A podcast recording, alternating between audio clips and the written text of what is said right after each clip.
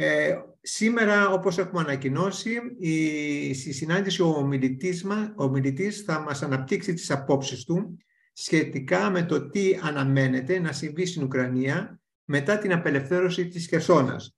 Όμως, πριν ε, ξεκινήσουμε, ε, θα ήθελα, όπως γνωρίζουν οι φίλοι της ομάδας που χρησιμοποιούν την πλατφόρμα του Facebook, ε, πως ο σημερινό μας ομιλητής ε, έχει μπλοκαριστεί από το Facebook με ποινή 30 ημερών για, για, με αφορμή κάποια ανάρτηση που κρίθηκε ακατάλληλη. Επειδή αυτό είναι ένα σοβαρό ε, ζήτημα, θα θέλαμε να περάσουμε στο κύριο θέμα, πριν περάσουμε στο κύριο θέμα, να μας πει ε, δύο λόγια. Θέλω επίσης να καλωσορίσω και τους ε, φίλους που μας βλέπουν από το YouTube και να τους ε, παρακαλέσω αν έχουν κάποια ερώτηση να τη βάλουν στα, στα, σχόλια και εγώ θα προσπαθήσω να τη μεταφέρω στον ομιλητή μετά το πέρας της ομιλίας. Κύριε Τρενταφυλλίδη, Δημήτρη, σας καλωσορίζω εκ μέρους όλων στη σημερινή συνάντηση και σας δίνω κατευθείαν το λόγο. Σας ακούμε ή μάλλον είμαστε όλο αυτιά. Σας ευχαριστώ. Σας ευχαριστώ που με καλέσατε για δεύτερη φορά. Είναι πολύ μεγάλη τιμή για μένα να μιλάω σε ένα τόσο εκλεκτό κοινό. Κάποιους τους έχω γνωρίσει μέσα από το διαδίκτυο, κάποιους άλλους τους ήξερα από την πολιτική και κοινωνική τους δράση τα προηγούμενα χρόνια. Ε, νομίζω ότι ε, μέσα από μία συζήτηση μπορούμε να κατανοήσουμε καλύτερα ε, το κορυφαίο πρόβλημα της εποχής μας που είναι ο υπεριαλιστικός πόλεμος τον οποίο διεξάγει η Ρωσία έναντι της Ουκρανίας η οποία με τη σειρά της υπερασπίζεται το σύνολο του δυτικού κόσμου με τις αξίες της δημοκρατίας και της ελευθερίας που έχει διακηρύξει. Βρισκόμαστε ήδη στο δέκατο μήνα αυτού του πολέμου. Το περιβόητο Greek του Πούτιν ότι μέσα σε ελάχιστες μέρες θα καταλάβει την Ουκρανία και θα εγκαθιδρύσει τις μαριονέτες του στο Κίεβο αποδείχθηκαν ως ελπίδες φρούδες. Η Ρωσία βιώνει την μία ήττα μετά την άλλη στα πεδία των μαχών και ταυτόχρονα μετατρέπεται σταδιακά σε ένα κράτος παρία το οποίο ε, θα, σε λίγο καιρό ελάχιστα θα διαφέρει από την Βόρεια Κορέα. Η απόφαση που έλαβε προχτές το Ευρωπαϊκό Κοινοβούλιο να την ε, ανακηρύξει ως κράτος τρομοκράτη, κράτος το οποίο είναι χορηγός τρομοκρατικών πράξεων, όπως λέγεται και στα ρωσικά, είναι ένα ακόμα βήμα για την απομόνωση της Ρωσίας σε διεθνές επίπεδο για την απομόνωση της αντίληψης εκείνης η οποία θεωρεί ότι με την ισχύ μπορεί να αλλάξει όχι μόνο τα σύνορα αλλά και τον ορού της ιστορίας. Δέκα μήνες λοιπόν τώρα η Ουκρανία μάχεται ηρωικά με τεράστιες απώλειες και αυτή, άσχετα αν δεν το ανακοινώνουν. Σύμφωνα με υπολογισμούς του, των Αμερικανικών αξιωματούχων του Υπουργείου Αμήνης και των Μυστικών Υπηρεσιών, οι απώλειες της Ουκρανίας πλησιάζουν σε 100.000 μαζί με τους αμάχους. Αντίστοιχα μεγάλες είναι οι απώλειες της Ρωσίας. Έχουμε δηλαδή ε, εκεί πέρα μία, ένα αιματοκύλισμα το οποίο γίνεται στο κέντρο περίπου της Ευρώπης και το οποίο άλλαξε δραματικά τον κόσμο έτσι όπως το γνωρίζαμε μέχρι τώρα. Τους δέκα αυτούς μήνες είχαμε πάρα πολύ σημαντικές εσωτερικές εξελίξεις στη Ρωσία, άσχετα αν αυτές δεν ε, συγκέντρωσαν τα φώτα της δημοσιότητας ή από την άλλη πλευρά ε, άσχετα από το γεγονός ότι πολλοί διατυπώνουν είτε ευσεβείς πόθους είτε θεωρίες συνωμοσίας σχετικά με τις διαργασίες που συντελούνται στο εσωτερικό της πολιτικής και στρατιωτικής ηγεσίας της ελίτ. Για να είμαστε ειλικρινείς, πρόκειται για τόσο κλειστά συστήματα από τα οποία ελάχιστες είναι οι διαρροές και αυτές είναι κατευθυνόμενες. Εγώ είμαι πάρα πολύ επιφυλακτικός πάντα σε διάφορα απέναντι σε διάφορα δημοσιεύματα τα οποία γράφουν ε, διάφορες θεωρίες για μετακινήσεις, ε, διαθέσεις, για αλλαγές διαθέσεων, για μετακινήσεις στα διάφορα στρατόπεδα κλπ. Ε, προσωπικά είμαι της άποψης ότι θα πρέπει πάντα να προσεγγίζουμε τα πράγματα με βάση τις δεδομένες πληροφορίες τις οποίες έχουμε και οι οποίες μπορούν να επαληθευτούν. Με τον α ή β τρόπο.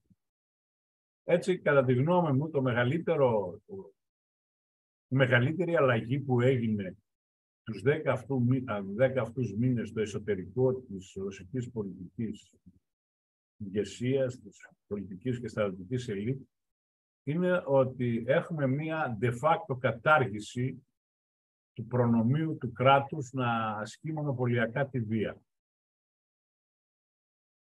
Και για να είμαι πιο συγκεκριμένος, είναι γνωστή η άποψη, η οποία ξεκινάει από τον Μάξ Βέμπερ, ότι το κράτος έχει την μονοπωλιακή άσκηση της ένομης βίας. Στη Ρωσία αυτό το πράγμα καταργήθηκε. Καταργήθηκε de facto. Αναφέρομαι στην, ε, στο μισθοφορικό στρατό Βάγνερ του Γευγένη Πριγκόζιν, ο οποίος είναι γνωστός και ως ο μάγειρας του Κρεμλίνου. Και αυτό γιατί ε, μετά από μια σειρά περιπετειών που είχε αυτή η φυσιογνωμία ε, με φυλακές, με διώξεις για διάφορα βαριά παραπτώματα, βαριά εγκλήματα, ας πούμε, βρέθηκε να, με έναν διαγωνισμό έτσι όπως γίνονται οι διαγωνισμοί στη Ρωσία, ε, να έχει το εστιατόριο του Κρεμλίνου και το εστιατόριο της κρατικής Δούμας. Από εκεί πέρα ξεκίνησαν σε μια σειρά πανάκριβων εστιατορίων, στα οποία ο Πούτιν πήγαινε με τους διάφορους επίσημους καλεσμένους του, δηλαδή τον Ομπάμα, τον Μπούς τον νεότερο, τον Ολάντ, τον Σαρκοζή, τη Μέρκελ κλπ. Ο άνθρωπος αυτός ε, έγινε αρχικά γνωστός με τη φάμπρικα των τρόλ που είχε φτιάξει στην Αγία Πετρούπολη, σε ένα πάρα πολύ ωραίο κτίριο, μέσα στο οποίο στέγασε μερικές εκατοντάδες νεαρούς, έξυπνους, μορφωμένους και καλλιεργημένους Ρώσους, ε, με τη βοήθεια των οποίων έκανε τις παρεμβάσεις τους στις διάφορες χώρες και κυρίως έκανε τις παρεμβάσεις στις Αμερικανικές εκλογές.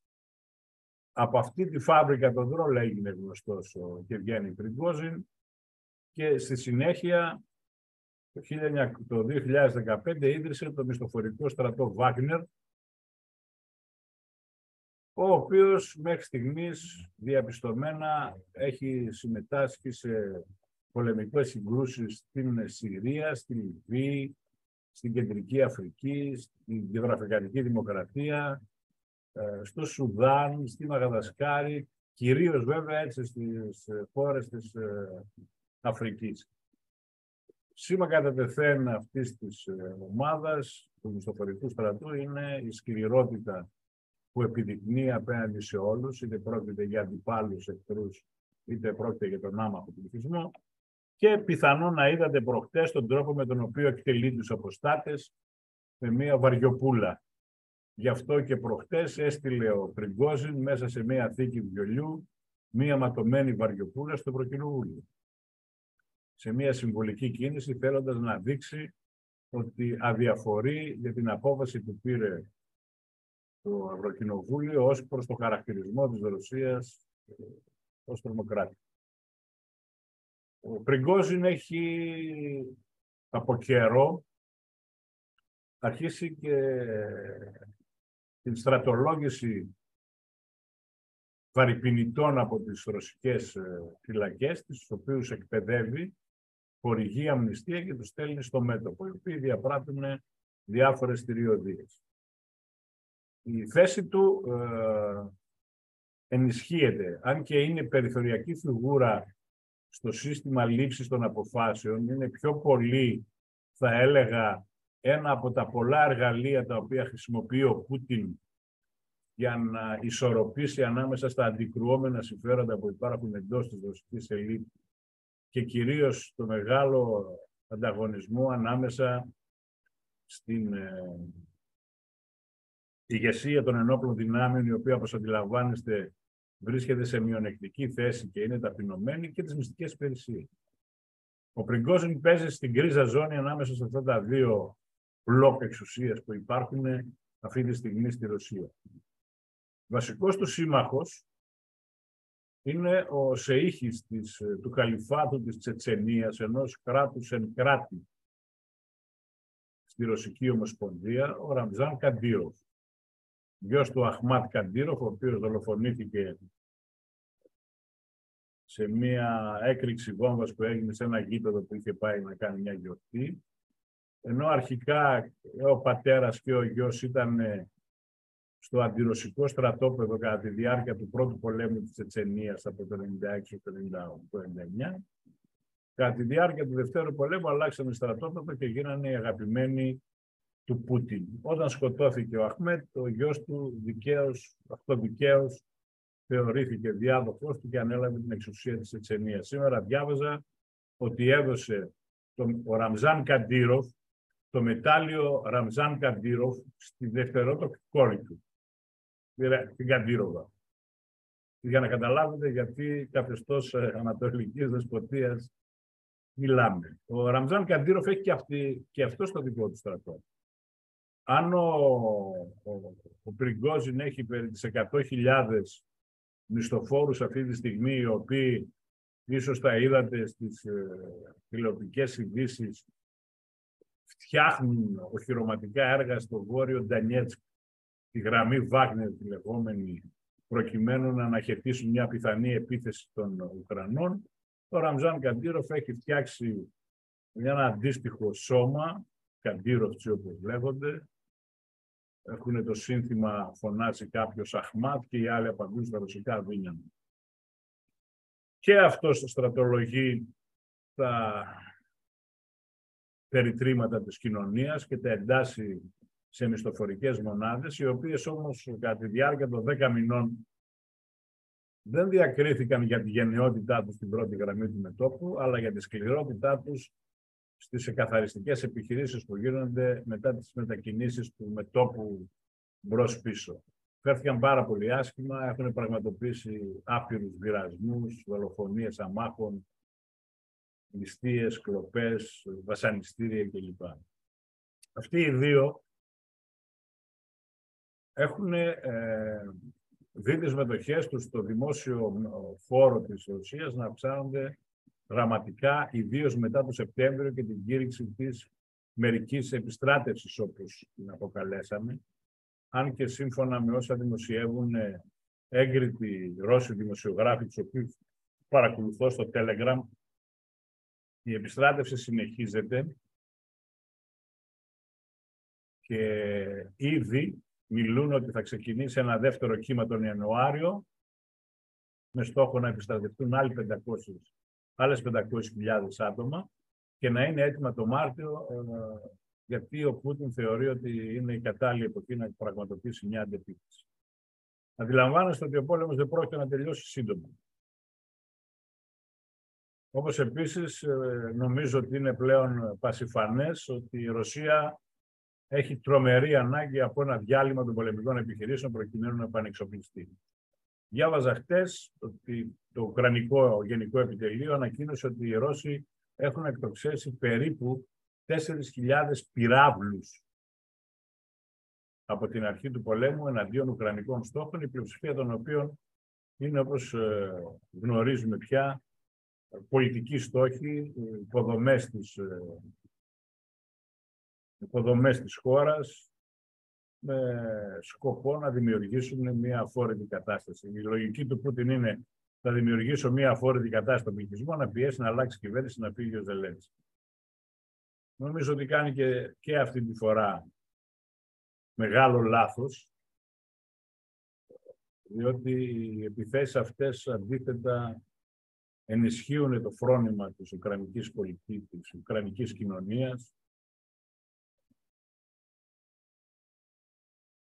ενισχύουν την άποψη ότι οι Ρώσοι είναι και τώρα ασυγχώρητοι, αλλά θα είναι και στο μέλλον ασυγχώρητοι. Και όχι μόνο ως πολιτική ηγεσία, αλλά συνολικά ως χώρα, ως πληθυσμός. Αυτό γίνεται, ξέρετε, τους Ουκρανούς, εγώ τους καταλαβαίνω να έχουν τέτοια αισθήματα. Βλέπουν τη μάνα τους, τον αδελφή τους, τον αδελφό τους, τον άντρα, την πατέρα να σκοτώνουν στον πόλεμο, τους άμαχους να υποφέρουν. Είναι δύσκολο να κλείσει αυτό το τραύμα, θα, θα αιμορραγεί τις επόμενες πολλές δεκαετίες. Ε, την ίδια στιγμή ε, η, Ρωσική, η Ρωσία ως δημόσια εικόνα στο, στην παγκόσμια κοινή γνώμη καταλαβαίνει ότι έχει ταυτιστεί με το απόλυτο κακό. Και αυτό είναι κάτι το οποίο νομίζω ότι είναι κατανοητό μετά από αυτά που είδαμε στην Μπούτσα, στο Ιρπέν, αυτά που βλέπουμε τώρα στη Χερσόνα που ανακαλύπτουν πάλι μαζικούς τάφους. Βρήκαν εννέα θαλάμους βασανιστήριων και ε, πρέπει να ξέρετε, φαντάζομαι θα το έχετε διαβάσει, ότι στις εγκληματολογικές έρευνες ε, που διεξάγονται στην ε, Ουκρανία συμμετέχουν πολύ εξειδικευμένες ομάδες από πολλές δυτικές χώρες. Γάλλοι, Ολλανδοί, Ισπανοί. Έχουν στείλει διαδρομικαστικές ομάδες οι οποίες πραγματοποιούν τις έρευνες οι οποίες διεξάγονται εκεί και νομίζω ότι κάποια στιγμή όλα αυτά θα κατευθούν στο Διεθνές Δικαστήριο της Χάγης προς καταμερισμό ευθυνών και ποινών. Στην ρωσική κοινωνία αυτή τη στιγμή το σοκ της επιστράτευσης δεν έχει περάσει ακόμα. Και θέλω να το επισημάνω αυτό, διότι η ρωσική κοινωνία δεν σοκαρίστηκε όταν ξεκίνησε ο πόλεμο. Σε ένα πολύ μεγάλο τμήμα της θεωρεί ιδίω οι γενιές οι οποίες έζησαν και θυμούνται τη Σοβιετική Ένωση ή γεννήθηκαν στο μετέχνιο των δύο στη μεταβατική περίοδο από την Σοβιετική Ένωση στη Ρωσική Δημοκρατία, οι γενιές αυτές στηρίζουν αναφαντών την πολιτική ηγεσία. Εκεί που υπάρχει διαφορετική προσέγγιση είναι στις νεότερες γενιές, στις γενιές οι οποίες έχουν ταξιδέψει, έχουν γνωρίσει τμήματα του υπόλοιπου κόσμου και κυρίως του δυτικού, είχαν σχέσεις με ανθρώπους από τον δυτικό κόσμο. Ε, ε, ένα μόνο, μόλις ένα 10% του, του ρωσικού πληθυσμού έχει αυτή τη στιγμή και είχε δηλαδή και παλιότερα α, διεθνές διαβατήριο και έχει ταξιδέψει στο εξωτερικό. Οι υπόλοιποι δεν έχουν πάει πουθενά. Υπάρχουν εκατομμύρια άνθρωποι που δεν έχουν φύγει από τα χωριά τους ή από τις μικρές τους πόλεις. Ποτέ. Δεν έχουν πάει στη Μόσχα, για παράδειγμα, στην Πετρούπολη. Αυτοί οι άνθρωποι είναι τα ζόμπι της ε, Σοβιετικής Ένωσης δύο, ας το πούμε έτσι, τα οποία επιβιώνουν ε, νοσταλγώντας το, όχι την καλή ζωή που είχαν, γιατί ποτέ δεν ζούσαν καλά, αλλά νοσταλγώντας την αίσθηση ότι είναι ισχυροί και τους υπολογίζουν οι υπόλοιποι. Αυτό φαίνεται και στις δημοσκοπήσεις, όπως φαίνονται και οι ρογμές που υπάρχουν σε αυτή την αντίληψη, οι οποίες μέχρι στιγμής είναι πάρα πολύ μικρές, ε, δεν δημιουργούν κινδύνους για το καθεστώς, δεν δημιουργούν, δεν πρόκειται να το απειλήσουν ούτε με μαζικές διαδηλώσεις, ούτε με διαμαρτυρίες κτλ. Η μεγαλύτερη διαμαρτυρία η οποία έγινε ήταν ότι η Ρωσία έχασε μέσα σε μία εβδομάδα μισό εκατομμύριο νέους ανθρώπους υψηλής εξειδίκευσης, κυρίως στον τομέα των νέων τεχνολογιών. Αυτή την ώρα που μιλάμε, ε, περίπου 10 με 15 νέες εταιρείες ιδρύονται κάθε μέρα στο Καζακστάν προκειμένου να απορροφήσουν το εξειδικευμένο στελεχειακό δυναμικό το οποίο κατέφυγε στη χώρα αυτή για να αποφύγει τη στράτευση στον πόλεμο της Ουκρανίας. 100.000 ε, τέτοιοι άνθρωποι ζουν αυτή τη στιγμή από 100 και ίσως και παραπάνω στο Ερεβάν της Αρμενίας και στην Τυφλίδα της Γεωργίας και είναι άνθρωποι που δεν θέλουν να επιστρέψουν. Α, ε, συγγνώμη που δεν σας είπα, πολλές από τις εταιρείες οι οποίες ιδρύονται στο Καζακστάν είναι αμερικανικός συμφερόντων. Διότι οι άνθρωποι ξέρουν ότι έχουν να κάνουν με μαθηματικούς, με πληροφορικάριους, με ανθρώπους που ασχολούνται με την τεχνητή νοημοσύνη. Δεν μπορούν να πάνε χαμένα αυτά τα ταλέντα ε, και να λιμοκτονούν στους δρόμους της ε, Αστάνα ή της Αλματέ. Αν φτιάχνουν εταιρείες, τους παίρνουν και δουλεύουν. Στην εποχή μας, εξάλλου, το θέμα του ψηφιακού νομά είναι κάτι το οποίο το αντιμετωπίζουμε σαν μια πραγματικότητα και μάλιστα αδύρυτη και πολυαναμενόμενη εδώ και χρόνια. Έτσι. Να δουλεύουν οι άνθρωποι σε οποιοδήποτε μέρος του κόσμου και να στέλνουν τη δουλειά τους σε ένα οποιοδήποτε άλλο μέρο. Η τεχνολογία έχει εκμηδενήσει δύο πανάρχαιους ανθρώπινους ε, καημούς την εκμηδένιση της απόστασης και του χρόνου. Αυτή τη στιγμή εγώ βρίσκομαι από εσάς 100 και πλέον, αν είστε στην Αθήνα, 100 και πλέον χιλιόμετρα μακριά.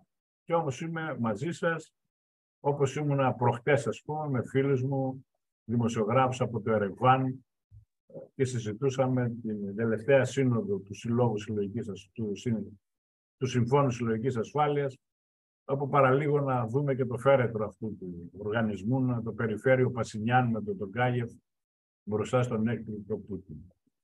Ε, η Ρωσία έχουν υπολογίσει δημογράφοι ότι από τον πόλεμο θα χάσει 1,5 εκατομμύριο άντρες. Αυτό θα επιβαρύνει τρομακτικά το, δημογραφικό, το ήδη βεβαρημένο δημογραφικό πρόβλημα της Ρωσίας. Και δεν θα χάσει μόνο γιατί θα έχει νεκρούς. Οι Ρώσοι υπολογίζουν ότι 100.000 νεκροί το, που έχει μέχρι τώρα και άλλες 100.000 ε, δεν είναι αριθμός ο οποίος μπορεί να κλονίσει την πίστη τους στη νίκη ή να κλονίσει το, την υποστήριξη της ρωσικής κοινωνίας τους στη ρωσική ηγεσία. Χάνει όμως τα μυαλά, χάνει τους ανθρώπους οι οποίοι φεύγουν, οι οποίοι μετακομίζουν σε άλλες χώρες και δεν θα επιστρέψουν, διότι αντιλαμβάνεστε κι εσείς, όταν κάποιος φύγει από μια χώρα διωγμένος ουσιαστικά, θα πάει σε μια άλλη χώρα, θα βρει ταλπορή, δουλειά, θα δει τη ζωή του να έχει προοπτικές, θα δει να έχει προοπτικές η ευημερία της οικογένειάς του. Είναι τρελός να ξαναγυρίσει στις γαλέρες της Μόσχας. Θα μενούν εκεί, θα τους πάρουν, τους παίρνουν ήδη. Επομένως, η Ρωσία έχει να αντιμετωπίσει και αυτό. Θα έχει να αντιμετωπίσει αυτό το μεγάλο πρόβλημα ε, στη δημογραφική της καμπύλη. Το τρίτο μεγάλο πρόβλημα και η μεγάλη εξέλιξη η οποία νομίζω ότι αξίζει να αναφερθεί είναι το θέμα της ρωσικής οικονομίας. Στις αρχές, όταν ξεκίνησε ο πόλεμος και επιβλήθηκαν οι πρώτες κυρώσεις, δεν ήταν λίγοι εκείνοι που έλεγαν πως η ρωσική οικονομία αντέχει στις κυρώσεις, θα αντέξει στον αιώνα τον άπαντα, ε, η Ρωσία κερδίζει, το ρούβλι ενισχύεται, γράφανε. Φυσικά το ρούβλι ενισχύεται, αυτό δεν το ζητάει κανείς. Δεν διαπραγματεύεται πουθενά σε κανένα χρηματιστήριο του κόσμου. Μπορεί η Ελβίρα Ναμπουίλινα, η πρόεδρος της Κεντρικής Τράπεζας της Ρωσίας, να ζωγραφίσει όποια τιμή θέλει στο ταμπλό. Αυτή καθορίζει. Δεν καθορίζει προσφορά και η ζήτηση. Δεν καθορίζονται οι συναλλαγματικές ισοτιμίες πλέον με βάση το ρούβλι. Η ρωσική, κοινωνία, η ρωσική οικονομία ζει τη δική της τραγωδία. Έχει καταρρεύσει η αυτοκινητοβιομηχανία της στο σύνολό της. Χτες ο Σομπιάνιν, ο δήμαρχος της Μόσχας, ανακοίνωσε ότι θα ξαναβγάλουν το Μασκβίτς. Το θρελικό εκείνο σοβιετικό αυτοκίνητο, ε, εξυγχρονισμένο, με καινούργια γραμμή κτλ.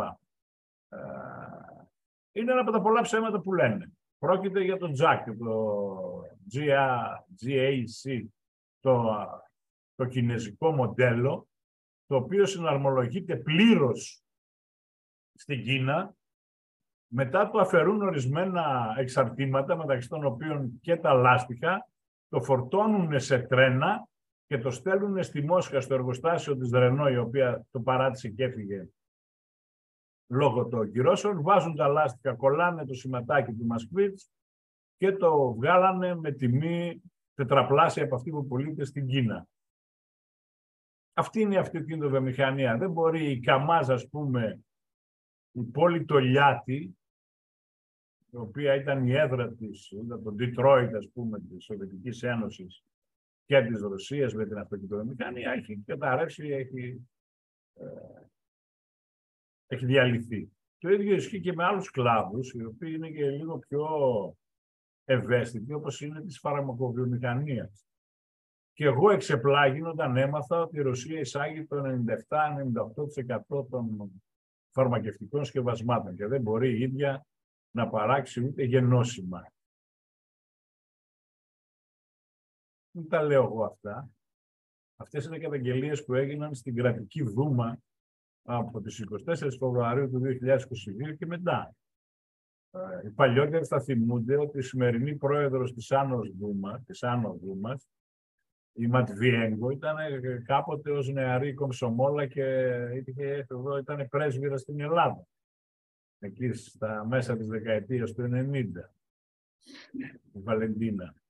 Λοιπόν, αυτή βγήκε και είπε ότι μα είναι δυνατόν, ε, εξαγριωμένη την έβλεπε στην τελείως, να λέει Μα είναι δυνατόν να μην μπορούμε να παράγουμε καρφιά και κουμπιά. Η ρωσική πολιτική ελίτ που προέκυψε μετά το 1991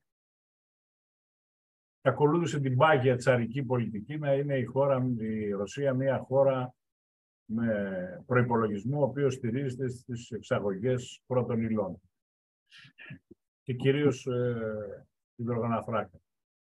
Το ακολούθησε πιστά αυτό το δρόμο, της βγήκε για ένα διάστημα, ιδίως μετά το 2001-2002, που ήταν πολύ ψηλές οι τιμές του φυσικού αερίου και του πετρελαίου. Δημιούργησε ένα ταμείο το οποίο λεγόταν Ταμείο των Οικονομικής Ανάπτυξης των Επόμενων Γενεών και το οποίο τώρα το τρώει, τρώει τις άρκες του δηλαδή. Αντίστοιχη είναι η κατάσταση και σε, άλλες, σε άλλους κλάδους της ε, ρωσικής οικονομίας, η οποία, ε, η οποία εξαρτιόταν σε πάρα πολύ μεγάλο βαθμό από εξαρτήματα και ανταλλακτικά που εισήγαγαν από τις δυτικές χώρες. Οι κυρώσεις το έχουν λήξει αυτό το θέμα και αυτή τη στιγμή βρίσκονται σε πάρα πολύ δίνη θέση. Οι κυρώσεις αποδίδουν και θα αποδίδουν και πάρα πολύ και στο μέλλον. Διότι όσο τελειώνουν από θέματα, όσο τελειώνουν συνεργασίες ε, που υπήρχαν, η ρωσική οικονομία θα βρίσκεται αντιμέτωπη με δύο πράγματα. Το πρώτο θα είναι ότι δεν θα μπορέσει να ασχοληθεί καθόλου με τα ποίηση, διότι δεν παράγει μεταποιητικούς εξοπλισμούς, τους εισάγει όλους. Ένα τέτοιο που μου ήρθε τώρα στο μυαλό. Ε, ξέρετε, τα γάλατα πια στην ε, Ρωσία πολλούνται σε κατάλευκες συσκευασίες. Γιατί, γιατί δεν έχουν χρώματα να τα χρωματίσουν.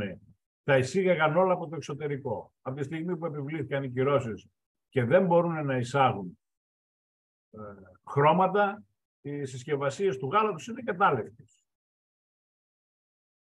Γράφουν μονάχα, ξέρω εγώ, αγνό και τα λοιπά, με μαύρα γράμματα. Ένα απλό παράδειγμα σας λέω την καθημερινή ζωή. Αντίστοιχα υπάρχουν άπειρα παραδείγματα και σε άλλους τομείς και κλάδους. Επηρεάζει αυτό τον πληθυσμό. Είναι το αμέσως επόμενο ερώτημα το οποίο θα έκανα εγώ αν ήμουν στη θέση. Η απάντηση είναι όχι. Και για να το καταλάβετε, νομίζω ότι είναι καλή ευκαιρία να σας αναπτύξω τη θεωρία των τεσσάρων Ρωσιών. Είναι μια θεωρία την οποία την έχουν υποστηρίξει οικονομολόγοι, πολιτικοί επιστήμονες, δημογράφοι, ε, κοινωνιολόγοι, δημοσκόποι. Σύμφωνα με αυτή τη θεωρία, η Ρωσική Ομοσπονδία χωρίζεται σε τέσσερις μεγάλες ζώνες. Η πρώτη ζώνη είναι οι περίπου 12 μεγαλοπόλεις οι οποίες έχουν πληθυσμό άνω του ενός εκατομμυρίου. Μόσχα, η Πετρούπολη, το Κατερίνεμπουργκ, το Νοβοσίμπιρς, το Τόμσκ, το Κρασνά Γιάρ, στην Ανατολική Σιβηρία. Εκεί υπάρχει και ένα πολύ λεπτό κοινωνικό στρώμα, το οποίο με δυτικά κριτήρια θα το αποκαλούσαμε μεσαία τάξη. Η δεύτερη ζώνη της Ρωσίας είναι οι πόλεις οι οποίες έχουν πληθυσμό από 250 έως 500 χιλιάδες οι οποίες είναι χτισμένες γύρω από ένα μεγάλο βιομηχανικό συγκρότημα. Δηλαδή, έχουμε κάτι, θα μπορούσαμε να το πούμε, καταχρηστικά μονοκαλλιέργεια. Πολύ το Λιάτι, για παράδειγμα, που έχει ένα εργοστάσιο στο οποίο δουλεύουν 100.000 άνθρωποι. Ένα συγκρότημα. Σε αυτές τις πόλεις κατοικεί περίπου το 25% του πληθυσμού της Ρωσικής Ομοσπονδίας σήμερα και είναι κατεξοχήν οι εκπρόσωποι αυτού που ονομάζουμε τα ζόμπι της Σοβιετικής Ένωσης. Ζουν και σκέφτονται με όρους Σοβιετικής Ένωσης και επηρεάζουν σε πολύ μεγάλο βαθμό τις διαθέσεις της κοινωνίας. Η τρίτη ζώνη είναι η ρωσική ενδοχώρα, η αγροτική Ρωσία, η οποία είναι διασκορπισμένη σε χωριά και συνοικισμούς και μικρές κομοπόλεις, που ασχολούνται κυρίως με την ε, αγροτική παραγωγή και τα έσοδά τους προέρχονται από τις κρατικές επιχορηγήσεις και τις κρατικές παραγγελίες. Είναι βαθιά Ρωσία. Υπάρχει, ξέρετε, υπάρχει θεωρία του βαθέως ρωσικού λαού, του Γιατσεσλάβ Κούρκοφ, ενός ε, δαιμόνιου Τσετσένου, ο οποίος παρουσιάστηκε ως Ρώσος γιος στρατηγού της ε, Ρωσικής Στρατηγικής Μελοσκοπίας και μεγάλο διαφημιστή, ο ίδιος ήταν μεγάλο διαφημιστής, ο οποίος διατύπωσε πριν από μερικά χρόνια τη θεωρία του βαθέως ρωσικού λαού. Αυτός είναι ο βαθύς ρωσικός λαός, στη δεύτερη και στην τρίτη κατηγορία. Και υπάρχει και μια τέταρτη ζώνη στη Ρωσία, που είναι η Τσετσενία και ο υπόλοιπος Βόρειος Κάφκασος, όπου κατοικεί το 7% μόλις του πληθυσμού. Αλλά εκεί είναι πολύ έντονο το διαθρησκευτικό πρόβλημα. Δηλαδή, εκεί έχουμε ε, μουσουλμάνους, οι χριστιανοί είναι σχεδόν ανύπαρκτοι,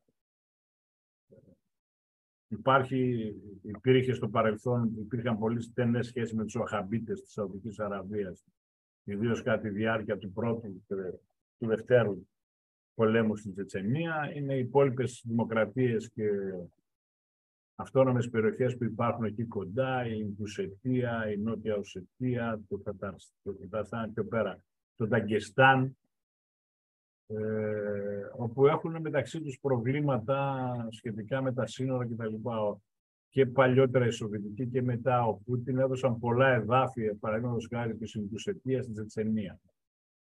Και ξέρετε, εκεί πέρα ο κόσμος είναι δεμένος με τη γη, εκεί δεν ισχύουν, ας το πούμε έτσι, οι πειρασμοί της αστιφιλίας που έχουμε στις δυτικές πόλεις κλπ. Είναι λιγάκι είναι ορεσίβοι, άνθρωποι οι οποίοι θεωρούν ότι το χώμα το πήραν από τον παππού και θα το δώσουν στον εγγονό και ότι κανείς δεν μπορεί να το παίρνει και να το δίνει στο γειτονικό τσετσένο, ας πούμε, γιατί θα του κάνει τα κλπ.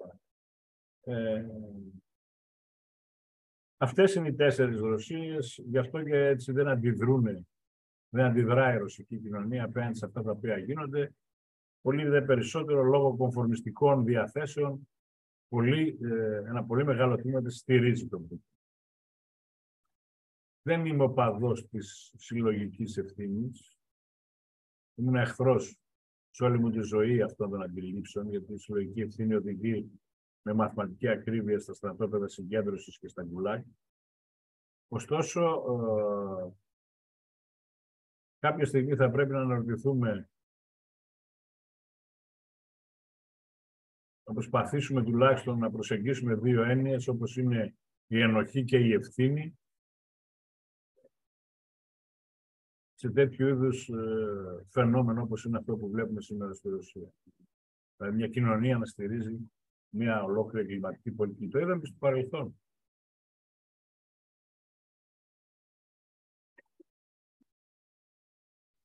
Το είδαμε και στο παρελθόν αυτό. Υπάρχουν ελπίδες να τελειώσει σύντομα ο πόλεμος. Η άποψή μου είναι όχι. Διεξάγονται συνομιλίες σήμερα μεταξύ διαφόρων παικτών για να βρεθεί μια λύση. Διεξάγονται και κυρίως διεξάγονται ανάμεσα στους Αμερικανούς και τους ε, Ρώσους.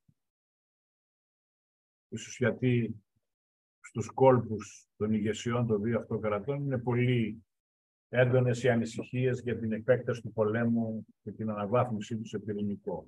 προσπαθούν να βρουν τρόπους να αποτρέψουν μια τέτοια εξέλιξη.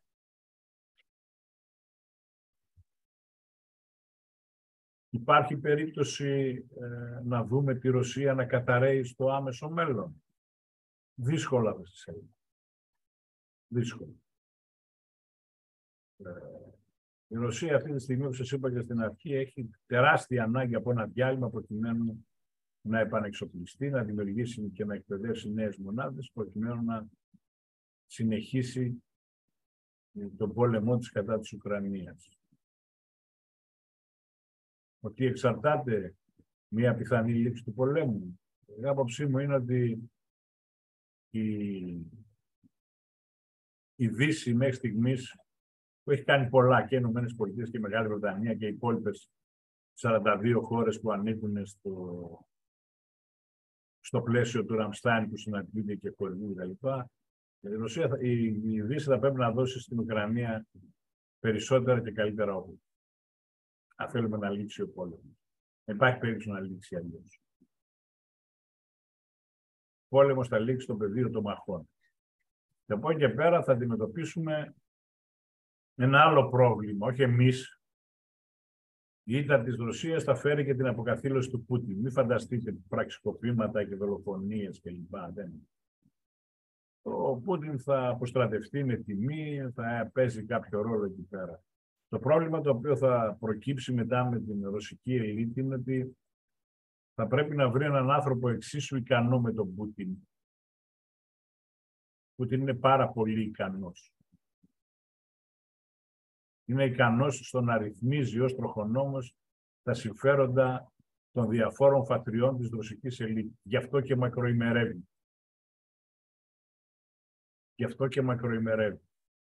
Συνεπώς, η πιθανή αποχώρησή του θα δημιουργήσει ένα κενό στο οποίο η ρωσική ελίτ, γιατί από εκεί θα προκύψει και ο διάδοχος, δεν πρόκειται να έχουμε παρθενογένεση, δεν θα εμφανιστεί κάποιος άλλος, δεν υπάρχουν κι άλλοι ότι όσοι ήταν αντιπολιτευόμενοι τους σκοτώσαν ή τους έχουν στη φυλακή ή έχουν αυτοεξοριστεί και δεν έχουν κανένα ειδικό βάρος στη Ρωσία. Αυτός ο δόλιος, ο Αλεξέη Ναβάλνη, υποφέρει τα πάνδυνα στην φυλακή.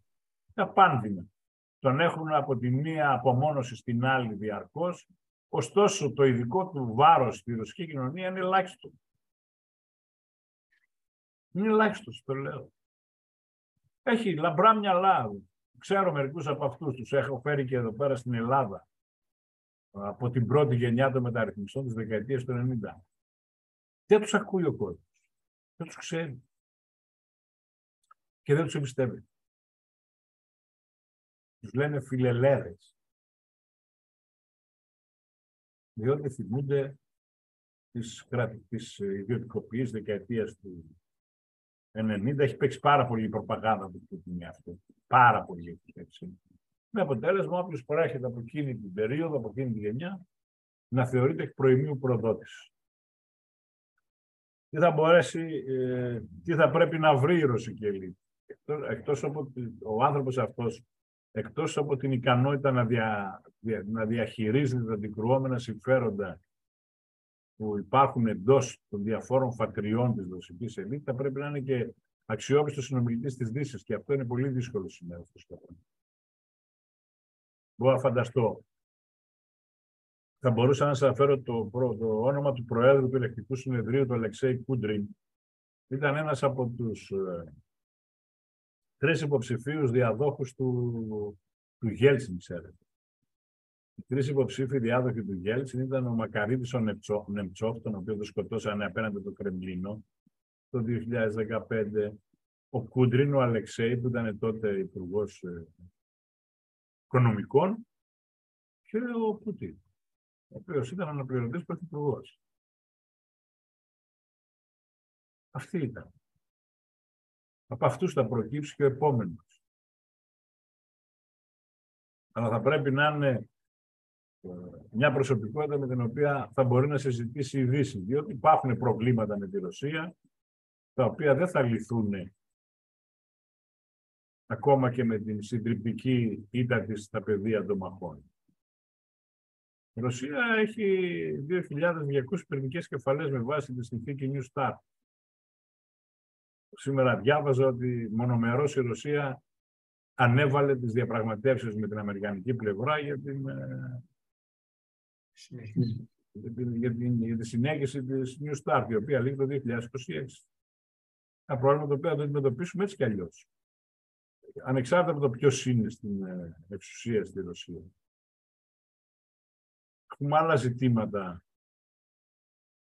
Ξέρετε, με το λιώσιμο των πάχων ανοίγει ο βόρειος δρόμος. Αυτό θα συντομεύσει τις θαλάσσιες μεταφορές κατά 40.000 μίλια. Η Ρωσία έχει ανακηρύξει ΑΟΣ τεράστιες εκτάσεις στο βόρειο παγωμένο ωκεανό. Θα μπορεί να εμποδίζει την αυσιπλοεία από εκεί, να την στρέφει προς περιοχές οι οποίες θα είναι, ας το πούμε, δυσπρόσιτες, εμποδίζοντας έτσι το παγκόσμιο εμπόριο. Αυτό είναι ένα θέμα το οποίο το βρούμε μπροστά μας. Έρχεται. Το θέμα της εξάρτησης της Ευρώπης από, τα, από τις ενεργειακές πρώτες της Ρωσίας έχει λήξει νομίζω και σε ένα-δυο χρόνια ε, η Ρωσία θα παρακαλάει να αγοράζουμε με τον πετόνι το πετρέλαιο. Θα αλλάξουν οι εφοδιαστικές αλυσίδες. Η Ευρώπη προς μεγάλη έκπληξη δική μου και πολλών άλλων αντέδρασε με τρομακτική οριμότητα και ταχύτητα, έκανε πράγματα μέσα σε 9 μήνες που υπό κανονικέ συνθήκες θα χρειαζόταν 10 χρόνια. Και αυτό δείχνει, κατά την άποψή μου, και την ε, ικανότητά της να προσαρμόζεται στις νέες συνθήκες, με όλες τις δυσκολίες, με όλα τα, την αβελτηρία που υπάρχει. Όλα αυτά τα καταλαβαίνω, αλλά βλέποντας τη μεγάλη εικόνα, ε, η Ευρωπαϊκή Ένωση έκανε πράγματα μέσα σε 10 μήνες που θα χρειαζόταν 10 χρόνια να τα κάνει υπό άλλες συνθήκες. Συνεπώς αυτή είναι η κατάσταση που υπάρχει Ρωσία σήμερα. Έτσι έχουν τα πράγματα. Θα ήθελα να σας πω πιο αισιόδοξα πράγματα, αλλά δυστυχώς δεν υπάρχουν. Δεν θα ήταν κρίμα να σας παραπλανήσω δίνοντας ε, ελπίδες ότι ξέρω εγώ την άνοιξη το καλοκαίρι θα λήξει αυτός ο πόλεμος. Αν κάνει επιστράτευση και μαζέψει άλλους 500.000 που θα τους μπρόχνει στη, στην πρώτη γραμμή μόνο και μόνο για να καθυστερούν την προέλαση των Ουκρανών. Δεν έχει, η ανθρώπινη ζωή στη Ρωσία δεν έχει καμία αξία. Αυτό φάνηκε τους 10 μήνες αυτούς εδώ πέρα. Φάνηκε. Λοιπόν, ας ετοιμαστούμε όλοι για μια πιο μακρινή προοπτική επίτευξης της ειρήνης. Τώρα μπορώ να ακούσω τις ερωτήσεις σας και πολύ καλά να απαντήσω.